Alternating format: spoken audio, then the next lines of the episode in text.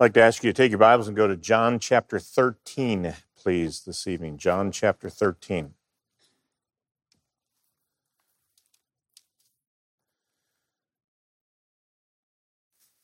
We're marching our way through benchmarks of discipleship. What are the, if, if, uh, if we could try to, uh, if I shift the analogy, turn it into mile markers or benchmarkers on the process of making and maturing disciples, what would that look like? And so far, uh, we've, I'm gonna, I'm gonna just walk across like we're on the journey, all right? The first benchmark was trusting, and that was uh, we've come to have a new Lord, new life, and new love, right? We've confessed Christ as our Lord. Uh, we have new life, and that's exhibited, and new love for God and for his people. The second benchmark was belonging, and the word that I tried to focus in on there was identifying with Christ through baptism, with his people through membership, and with his mission by active participation in Christ's work to build his church. So, trusting, belonging. And then the last one that we finished last Sunday night was growing. And there were three R's that were sort of the pegs there. The first was accepting responsibility for our spiritual growth. So instead of thinking of spiritual growth as being a passive activity, that we're just sort of, uh, we let go and let God, or we become passive and, and, um, it just, we sort of ooze into growth that we're supposed to grow in grace and the knowledge of our Lord and Savior. We're supposed to take responsibility to work out our salvation with fear and trembling because He's at work in you to want and work for His good pleasure. So, so rather than having a, a, a, an understanding of spiritual growth that is feeling oriented, right? That I, I grow when I sort of feel like it, when I'm when I, you know, when I've got some wind in my sails, then I'll really, I'll really grow or benefit or crisis experience oriented, the kind of up and down pattern that sometimes develops where, where we have to have some kind of a dramatic spiritual experience that charges the battery up and then it'll gradually dwindle down and we have to have something else come along to you know give us a, a super boost again. That in fact it's supposed to be something uh, governed by a, a character driven commitment to god right? We want to grow up spiritually and so so we accept responsibility for engaging the disciplines that God has told us will train us for godliness. And that's the second R, the resources, right? And because it's growing grace in the knowledge of our Lord and Savior Jesus Christ, that, that it's a grace, uh, it's grace driven process. And, and that has to be joined to faith, right? So God has given us the word of his grace. So we believe him. So we're in the Word and the Word in us, the throne of grace, so we can find grace and mercy. So we're going to prayer, access to grace through prayer. The gifts that God has deposited in the body are for our building up. So we are committed to the life of Christ being lived out in the life of the church. Right? The exercise of the gifts are the work of Jesus Christ. When he ascended, he gave gifts.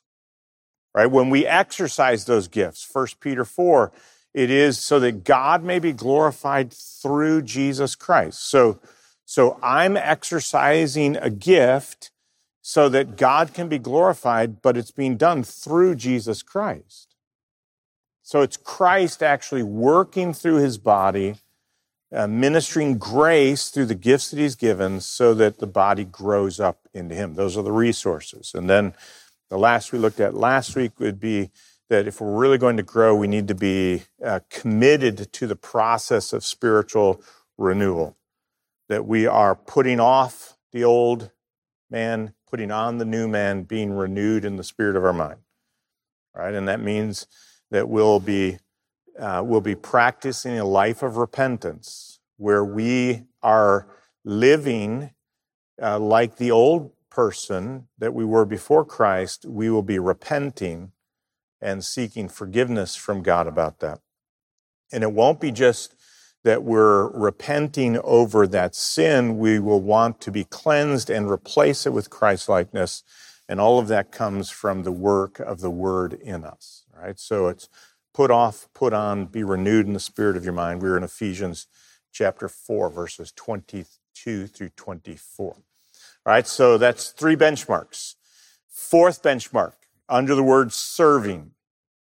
All right, so so here's I again just trying to make sure because you know here's I always tell guys when I teach preaching, right? It's it's really clear up here. It doesn't always come out clear out here right? Because here's the, I tell you know the way I say it is like so you spend all these hours studying, and you have all kinds of stuff more than what you say when you preach, and sometimes you can say stuff when you preach that in order to really understand what you said, you have to have all the other stuff in your head, right? So uh, part of the reason I keep backing up on this thing is because I'm trying to frame it out, and it makes perfect sense to me right? So here's here if I'm looking out at a, a believer, someone who comes to our church, professes faith in Christ, how would I know that they actually are a disciple? What would be the what would be the evidence of them genuinely trusting in Christ? New Lord, new life, new love. If they're actually going to be added to the assembly, belong to the church, right? Not just you know, not just have their name on paper, they actually belong to the body. What would that look like? Well, they clearly have to identify with Jesus through baptism, right? They have to identify with Christ's people, that is, take their place among Christ's people as a part of that body, and they have to really be embracing the mission of Christ, right? So you don't, um, you know, one of the one of the sad results of the church growth movement throughout much of the 20th century was it really was about numbers more than it was about members. Right? It, it was, you know, get the crowd as big as you can, not necessarily have people be committed to the Lord and to the congregation and to the task that Jesus gave us.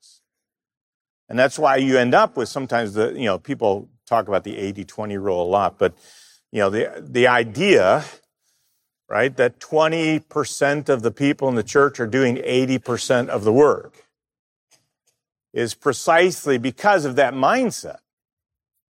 Right? You're not, you're not, you're not really to be a part of the church. You're not really expected to do anything in a lot of churches. I mean, it might be good if you did, but honestly, you're just, you know, you're just sort of in the church.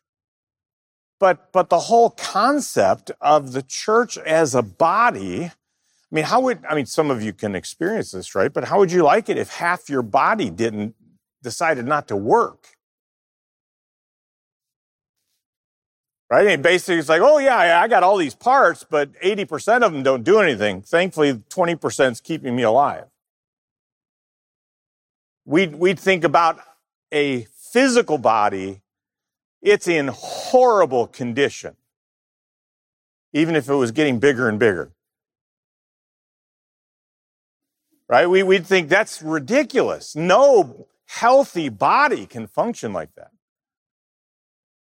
And we have Ephesians 4, 1 Corinthians 12, Romans chapter 12, Ephesians 5, where Jesus talks about the church as his body, and somehow we come to the church as a body and we're like, well, yeah, sure. I mean, most people are just going to be sort of, they just show up to a church service. They're not really like functioning.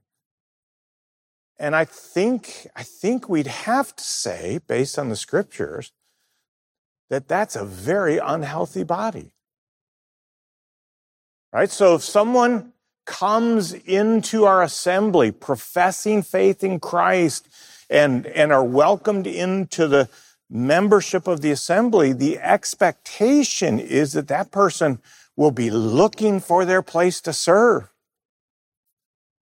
Right? Because they're a part of a body now. They're not just a, you know, a, a person in a pew, a name on a, a list. They're actually a member of a congregation, a body. So, so we look out and go, okay, how are we doing discipling? Have, have they been, have they been incorporated into the assembly in such a way that they are participating in it? Right? That's, that's why it's a benchmark.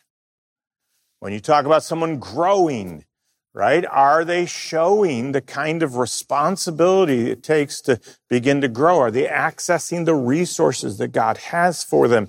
Are they committed to the process of spiritual renewal that Paul lays out? Right? And will they begin to be a servant of Christ and, and engage in that? All right. So it's moving in that way. And what I want to do, Lord willing, I, have broken them all down into three parts um, and, and trying to do that. So the three parts we'll look at is the source of this benchmark serving, the substance of what it looks like, and the strength of it. All right. So tonight we're going to look at the source. And I, what I want us to do is see a connection that sometimes we may not see. Uh, and and hopefully I can I can get us to see this from this text and a few others, and that is the connection that God makes between love and service. Right? Because here's I mean if I'm going to put it into like a nutshell, right? That that serving serving Christ flows out of love for Christ and and and uh, that dimension, right? That we love God, we love our Lord, moves us to serve other people. And and I want to show you that. And, and just uh, take some time for us to think about it. So, John chapter 13, a familiar passage, I believe. Uh, Jesus is just about ready to face his, his betrayal and crucifixion. He's going to start in what we call chapter 14, the farewell discourse, where he starts to teach them things to prepare them for his departure. Uh, but right here at the end of it, he, he gives what he calls a new commandment. Look at verses 34 and 35. A new commandment I give to you that you love one another, even as I have loved you, that you also love one another. By this, all men will know that you are my disciples if you have love for one another. So here's, um, I'm gonna, I'm gonna, I'm just gonna quick bullet point sort of the exposition of the, this passage. Uh, if you want to hear a longer exposition of it, you can go back few years ago when I preached through John. But what we have is a new era of discipleship. That's what verse 34, a new commandment I give to you. That, that is not a brand new commandment, right? I mean, the Old Testament has the commandment to love your neighbor as you love yourself. So when Jesus says a new commandment I've given you isn't like, hey, in the Old Testament, nothing was about love. Now it's about love. Here's, a, here's something brand new for you. That's not what's going on. Or what's new is going to be the absence of Jesus. Up to this point, he has been present and directly involved in leading them. Now this commandment will lead them. All right, and, and a part of the reason I'd say it that way is the Apostle Paul picks up on this in the book of Romans and says that the overarching responsibility is to love one another because that fulfills all of the commandments right? It's, sometimes we talk about Jesus establishing the law of love, right? That's the rule for his people. And so what Jesus is getting them ready for is his absence and this new era of discipleship, especially for them as Jewish believers who prior to Jesus coming had looked to the Mosaic law for their instruction and rule of life then Jesus came as a greater teacher than the Mosaic law. And now Jesus says, here's what's going to be the rule of life for you. All right. This is going to be the thing that is the overarching command and responsibility for you. And that's the newness of it. In fact, he sets a new standard here. And it, it's this love one another even as I have loved you. Right? So the pattern that Jesus sets up is based on his love for them, which is going to be uh, powerfully displayed in just a few chapters in terms of chronologically, literally within hours. That Jesus is going to love them in such a self sacrificial way, and that's the standard for how they should love one another. Okay, I'm going to love you by laying down my life for you. You need to love one another in the same way. And, and we know in part that that's what he means because in chapter 15, he says there's no greater love than to lay down your life and urges them to love one another like that. So it's actually a call to sacrifice on behalf of others for their good.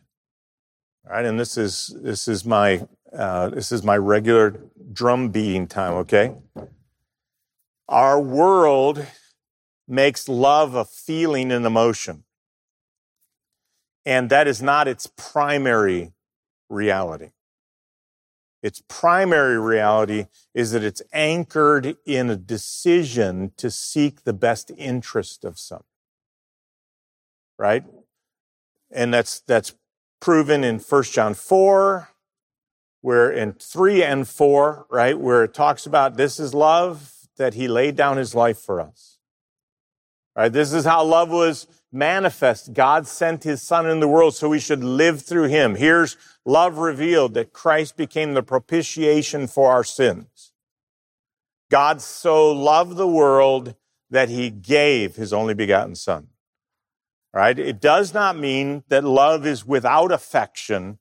It means that it is primarily the choice to seek the best interest of the object loved.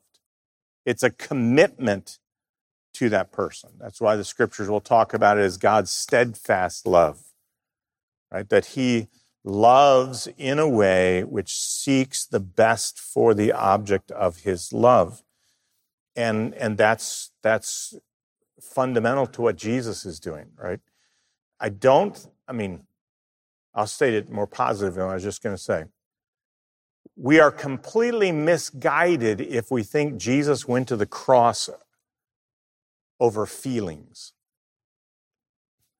Because the book of Hebrews says he despised the shame. Right? So he wasn't like skipping his way to the cross. Oh, I love them so much. Right? He was in agony of soul in anticipation of what he was going to have to do but he did it because he loved the Father. Jump, we're, don't, we're going to leave 13. I think you can probably see this right across the page. Look at chapter 14 verse 31. But so that the world may know that I love the Father, I do exactly as the Father commanded me. Get up, let us go from here. All right, so here's, these are two things we should not pit against each other, right? Why did Jesus go to the cross? Because he loved sinners and wanted to see them saved. Yes, true. But how often have you answered that? Because he loved the Father. Right? Because that's what he says right here. So the world will know that I love the Father. I'm going to do exactly as he commanded right? The Father sent the Son to make an atonement for sin. And the Son said, I'm going to go to the cross because I love my Father. So it wasn't just, it is certainly true, oh, how he loves you and me. But deeper than that is his love for the Father, his commitment to do the Father's will right? And that, the Father's love for us, was costly in the sacrifice of his Son. The Son's love for the Father and for us was costly in the sacrifice of himself. And he says, love one another like that. Right? So he's not saying sort of look at each other and sort of somehow puff up feelings toward one another. It is move for the benefit of, aka serve. Because remember what Jesus said he came? The Son of Man did not come to be served, but to serve. And what's the next part? And to give his life a ransom. Right? How did Jesus define his sacrificial love? As serving. He came to serve by sacrificing himself as a ransom for sinners. Right? He loved the church and gave himself up for her. Right? He, he loved us and gave himself up for us, Ephesians chapter 5, verse 2 says. So the standard for discipleship is as I loved you, Jesus says. So it's a new era, new standard, then a new mark of discipleship. And that's what verse 35 says By this all men will know that you are my disciples if you have love for one another. So, so far, right, think about this in terms of the historical context. Up to this point, they were known as Jesus' disciples because he was with them and they were with Jesus. Right? So remember how Peter got recognized at the high priest's house? Hey, he was with him. Right? You're one of his. They were identified as a disciple because they were actually with Jesus. And Jesus was with them. But what's happening? Jesus is leaving. So how will people know that they're Jesus' disciples? Here's what Jesus says. If you have love for one another, like I've loved you. The authenticating mark of their discipleship is that they will, in fact, embody the love of Christ toward one another. That they will live out the, the love that Christ had displayed. Now, it's key to remember that is not how they will become disciples, but it's how they will be recognized as disciples. Okay, so we're going to do a little bit of hopping around. Go over to the book of Ephesians, all right? Treat it almost like a sword drill. Get there fast because I always wait until the pages are stopped. So you need to get there quickly because I'll be chomping at the bit up here. All right, Ephesians chapter 1. Now, don't somebody, somebody's going to keep flipping their Bible just to see if I wait. Don't do that. All right. Ephesians chapter 1, and look at verse 15. For this reason, I too, having heard of the faith in the Lord Jesus which exists among you, and your love for all the saints, do not cease to give thanks for you. So here's Paul uh, writing about the Ephesians. Here's what I heard about you. You have faith in the Lord Jesus, and you have love for all the saints. Go a couple more books farther. Colossians chapter 1. This is a group of believers that Paul has never met personally. He's never been to Colossae. And, and look what he says about hearing when he hears about them. Chapter 1, verse 3. We give thanks to God, the Father of our Lord Jesus Christ, praying always for you, since we heard of your faith in Christ Jesus and the love which you have for all the saints because of the hope laid up for you in heaven. So faith, love, and hope. Right? And, and here's what he says. I heard about your faith. I heard about your love for the saints and the love for the saints is anchored in the hope that's laid up for you in heaven. Okay. And I'd, I'd love to unpack that more, but that's a part of the reason why we can love like Christ did we're not attached to anything that we might be sacrificing. Right? If, if love requires me to give something that I have, I don't have to cling to it because I have a hope reserved in heaven. even if it means laying down my life for someone because I have a hope reserved in heaven, it's ultimately not a sacrifice that leads to loss at all. And that's the same pattern as Jesus, right? I said he despised the shame, but what does it say? Who for the, for the joy that was set before him endured the cross, despising the shame. That is, past the cross, past the contradiction of sinners against himself was a joy set before him. That's why he could sacrifice like that with his hope in his Father. And you and I can sacrifice because our hope has been anchored in heaven. Go to 1 Thessalonians chapter 4. So here's Paul saying, listen, I know of your uh, your genuineness as a disciple because I've heard of your faith and the love that you have for the saints. Why would Paul say that? Well, because Jesus said, here's how you'll know that this person's a disciple. And he could be that confident about it because look at what Paul says about this subject in 1 Thessalonians chapter 4 and pick it up in verse 9. Now, as to the love of the brethren, you have no need for anyone to write to you, for you yourselves are taught by God to love one another. For indeed, you do practice it toward all the brethren who are in all Macedonia, but we urge you, brethren, to excel still more. Think about what he's saying there. Right? He could say, and he said in the first chapter that he was confident of God's choice of them because of their response to the gospel. He now can say, listen, I, in one way, I really don't have to say anything to you about loving your brothers and sisters in Christ because you have been taught by God to do that. But it's like, you know, I don't, I don't need to mention this and you know, are like preachers. This person needs no introduction just as you give them an introduction. Paul says, well, I don't need to write to you about this because you've been taught by God. But let me just say this, excel more. Right? So here's the point.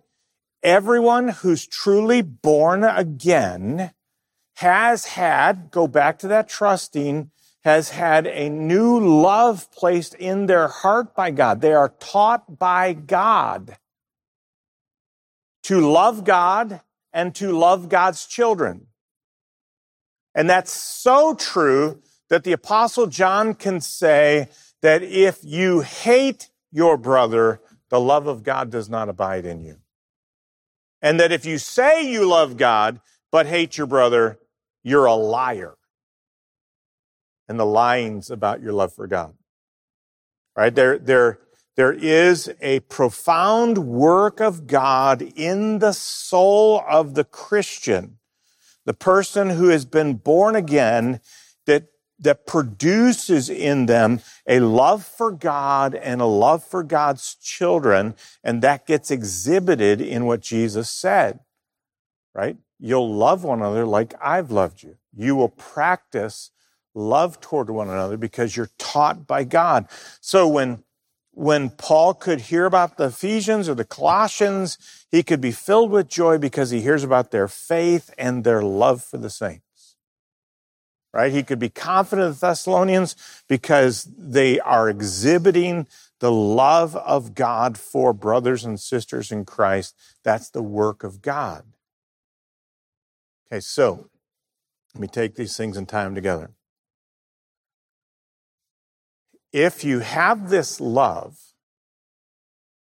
that is the love of Christ, then you will be serving other people. Right? Because think about it. Jesus said, Love one another like I loved you. And if we have that kind of love, it has to flow in seeking the best of other people, God's children. It, it, can't, it can't be corked up.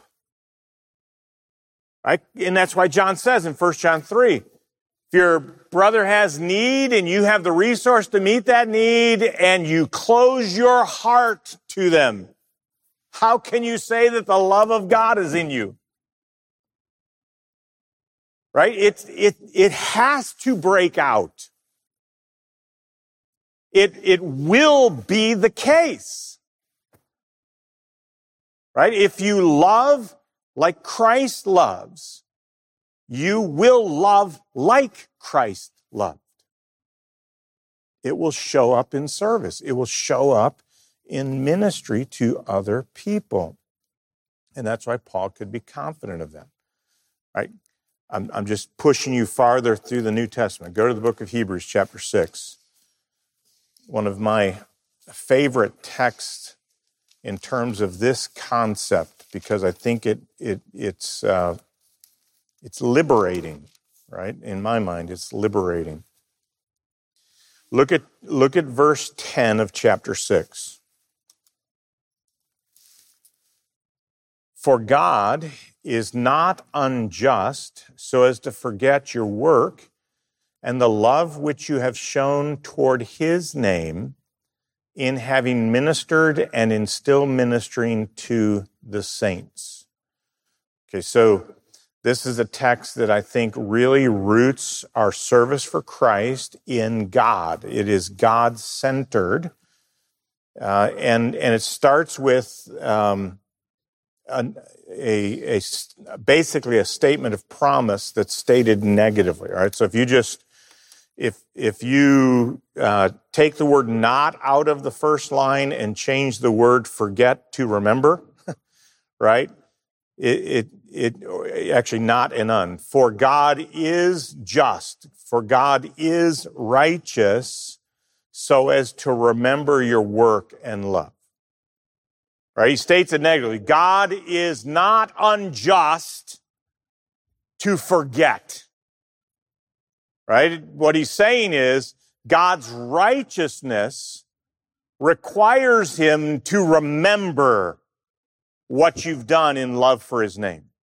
It's rooted in the character of God that nothing done as a display of love for his name will be forgotten by God.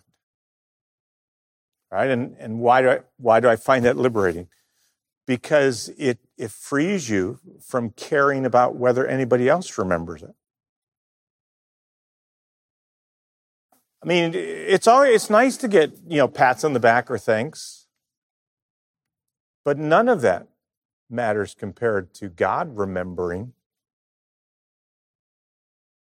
Right? That, that God will never forget anything that you have done in love for his name. And if you get that, then you don't have to have the limelight. You don't have to have people see you. You don't have to have people pat you on the back or applaud you. If they do, great. I'm not saying against, but if, if that, if you're living Jesus to say Matthew 6, to have your righteousness be seen of men, then you actually get your reward in full when they see it. I mean, if what you really wanted was them to see you do this service and recognize that you did it, if that's what you really wanted, then, then you got your reward. Great. And it's gone. But he says, your father who sees in secret will reward you openly. Right? So, so, so he's saying the motivation is centered in God. His righteous character, His promise not to forget what you do. But notice the connection at the second part of the verse. It's love for His name. How? In having ministered to and in still ministering to the saints. That's the second liberating thing about it. Right? Because because you're doing this ultimately for God. It's love for His name that propels you to serve others. Because here's the thing you'll learn at some point in your life, that not everybody you serve actually reciprocates that service with kindness or love. In fact, Paul said that in 2 Corinthians 12 to the Corinthians. I mean, talk about a group of people that, that ought to have loved him, but they didn't. And, and his words are, I will most gladly spend and be spent for your souls. If I love you the more, and am I to be loved less? In other words, I'm, I'm, I, I, everything that I have, spend. Everything that I am, be spent. I will give up everything I have and everything I am for your souls. Even if I love you more and you love me less. How could he say that? Because he was ultimately doing it in love for the name of God. Right? He was anchoring it in his love for God, and therefore he loved God's children. And his love for God's children wasn't based on reciprocation. Hey, if I love you, will you love me? It was, no, God loves you, so I'm going to love you. Right? And remember, take it back to the love. It's the love of Christ. Okay, and that's I'm, I'm, I hit it again and again and again because you know if I could if I could somehow come up with a word that wouldn't uh, you know wouldn't create connotation in our heads of how we feel, but but actually focus on what we do right? I love God, so I keep his commandments. And one of his commandments is that I love you. So because I love God, I'm going to seek what's best for you. I'm going to pursue what serves you, what is, is in God's best interest at work in your life. Because God's best interest worked out in your life are actually in your best interest. Right? If God's goals for you are accomplished, those are the best thing for you. So I'm going to work for your joy, the way Paul says in 2 Corinthians. I'm going to be a servant for your joy, and that joy is always found in God. It's controlled and propelled by that. Right? Service flows from love for God. And service comes as a response to and reflection of God's love through Christ. Ephesians 5:1 Be imitators of God, walk in love just as Christ loved us and gave himself up for us. All right, so it's a response to the love of God through Christ and it's a reflection of God's love through Christ. That's why it always translates into service, right? It seeks what's best for that person.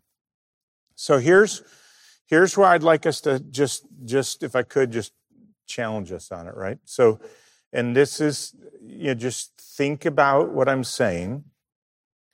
Uh, because my goal, my goal, this is, this is going to be the, the, you know, the preacher shot that's sort of guilt inducing, okay? But you got to have that one before we get to the remedy. All right, so here's what I would say a lack of service reveals a lack of love. All right, so if you're doing nothing for God's people, it reveals a lack of love for God and a lack of love for God's people. Because if you loved God, you would care about the things that matter to God, and God's children matter to him. Right? Acts 20 28, Paul challenges the elders at Ephesus and says, Take heed yourselves and over the flock of God, of which the Holy Spirit has made you overseers. And he says, shepherd them the flock, shepherd the flock which he purchased with his own blood. Right? So, so here's, here's the, the layered appeal. Right? You need to pay attention to this because you have responsibility from the Spirit over God's flock, which he purchased with the blood of Christ. All right, so, why should you take care of your responsibility? Well, because of who gave it to you and whose it is and the cost that he paid for it. Right? So, so here's the thing that would translate then, I think, into every believer. When you're told to love your brother and sister in Christ, they are your brother and sister in Christ because they're God's child, purchased by the blood of Christ. Right? Do, do you care about your children? Right? God cares about his. He cares about them enough to give his son as the price for their souls. So if we love God, we'll love his children. We'll serve him. If we don't serve, we don't love. All right, that's the reality of it. Lack of service is a lack of love. Lack of love leads to lack of service. Because here's, here's where we start to move to what I hope would be maybe a, a way to help us frame it for thinking. Right? So then that means our service is actually an overflow of our love. Right? Because here's, here's what can happen is, so you hear this, you go, okay, I gotta get, I gotta get served, gotta get served, gotta serve. And I'm actually going deeper than that. I'm actually saying, no, the service is an overflow of love. The thing you have to focus on is the love. Right? You need, you and I need to constantly be, be probing the depths and the breadth and the height of God's love for us in Christ. We need to constantly be thinking about how much God has loved us and the way in which he loved us through his son so that that love fills into our hearts and then overflows into service right? Because if all you do is go out here, okay, I gotta get busy, gotta get busy, gotta get busy, and you're doing it in your own strength or your own, your own efforts, right? It's not gonna go well. Right? It's, it's gonna end up potentially in you either being burned out because you don't have spiritual, supernatural strength flowing through you, the love of Christ constraining you to live for Him rather than for yourself. So you might burn out or you might get a little angry and bitter about it. You know many people populate churches who've given up on the service thing because somebody didn't respond to them well? Like, well, if that's the way they're going to be, forget it. I mean, I try to do something good and look what happens. And so they just sort of recede. And here's what I'd say is that's someone who is trying to serve in their own strength, in their own wisdom, in their own power. They weren't actually serving as an overflow of wonder and response to the love of Christ that then goes, man, I've been loved so abundantly and so faithfully. I mean, think about it. How many times have I been anything but reciprocating to the love of Christ? I mean, he's loving me with such immense and steady flow of kindness, and I'm a selfish idiot. And he keeps loving me. He keeps loving me. And then I go across the street to go to love someone else, and they don't react the way I want, and I'm like, forget you. Obviously, that's not the love of Christ flowing through me. Because if I respond to other people in a radically different way than way God has responded to me, something's broken in the equation. Something's out of whack. Right? It has to flow from an ever deepening, ever widening appreciation of the love of God in Christ so that I love his name in ministering to the saints and still ministering. And in Hebrews, that's in the context of very sacrificial ministry. Joyfully, right? Joyfully accepting the seizure of their property for having shown love to God's people. It was costly love for them. And that's why the writer says, God won't forget. God won't forget. You have a helper. You have one who will protect you. You have one who will remember. So lay it on the line. Right? Let goods and kindred go, this mortal life also. Because there's nothing that you do for Christ that will be forgotten by God. So we have to see ourselves and others through the lens of relationship to God. I'm the recipient of His love. And that love should produce a response of love. I should see others as the objects of His love.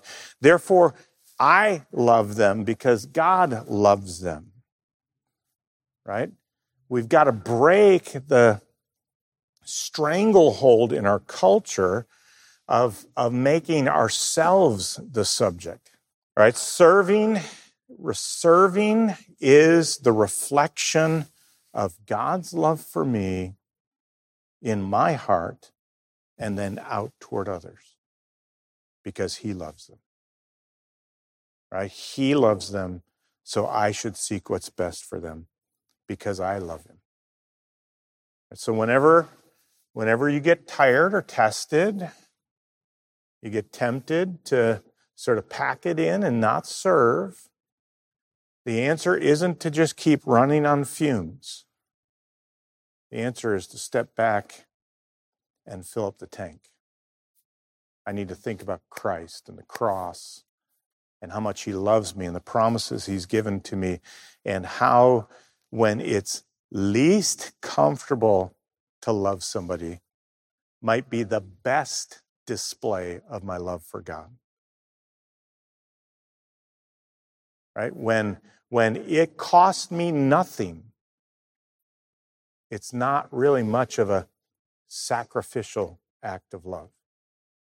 And so, if I really love God, then I will be actually looking for places where I can extend His love without feeling like some immediate payback because I remember that He remembers. Let's pray. Father, please help us to think carefully about this. I, I hope that, that our hearts of service will be uh, empowered by an awareness of your love for us and our desire to make the love of Christ known to other people. Lord, there's there's so much, uh, so much animosity in our day, so much conflict and tension. And sometimes that's even among God's people.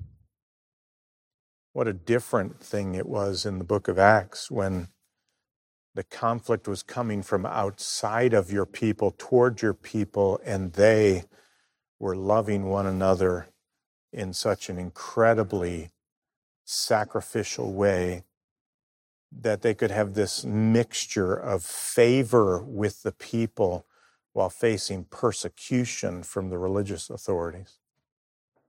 Because there was something authenticating about that kind of love, something real.